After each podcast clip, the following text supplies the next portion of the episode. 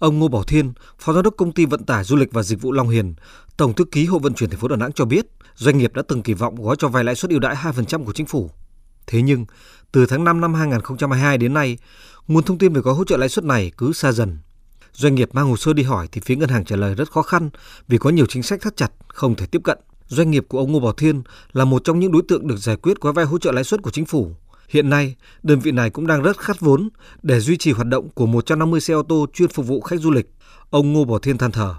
Dù doanh nghiệp rất cần vốn nhưng không còn mặn mà với gói hỗ trợ lãi suất 2% do quá nhiều thủ tục.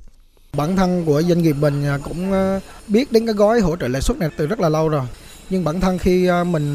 hỏi các ngân hàng mà hiện tại mình đang có dư nợ thì phía ngân hàng cảm thấy là cách truyền đạt cũng như cách xử lý tình huống này họ rất là bị động và khi mà nhận được câu trả lời của ngân hàng thì bây giờ mình xác định tinh thần là thôi đừng có quan tâm đến cái gói này nữa vì chắc chắn là sẽ rất là khó mà tiếp cận được cái gói lãi suất này.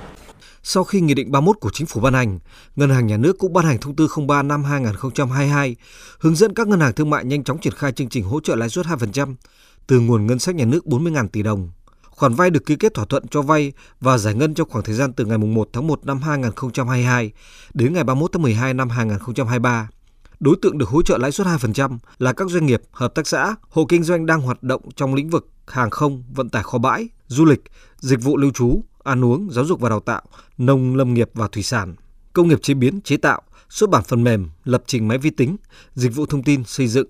Tuy nhiên, thực tế tại thành phố Đà Nẵng có rất ít khách hàng được tiếp cận gói hỗ trợ lãi suất này. Ông Ngô Việt Cường, Phó Giám đốc Ngân hàng Nông nghiệp và Phát triển Nông thôn chi nhánh Nam Đà Nẵng cho biết, đến nay đơn vị mới hỗ trợ cho hai khách hàng và còn nhiều khoản vay, đợi đến chu kỳ trả lãi sẽ được hỗ trợ theo đúng quy định.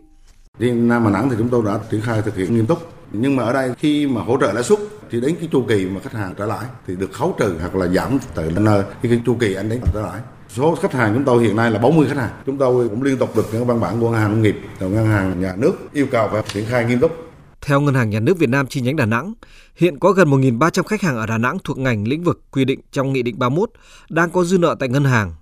Trong đó, 564 khách hàng đáp ứng các điều kiện được hỗ trợ lãi suất 2% vốn vay theo Nghị định 31 của Chính phủ. Thế nhưng, gần nửa năm triển khai nghị định này, tại thành phố Đà Nẵng mới chỉ có 15 khách hàng được tiếp cận, tổng số tiền hỗ trợ vay là 206 triệu đồng, 82 khách hàng đang hoàn thiện hồ sơ.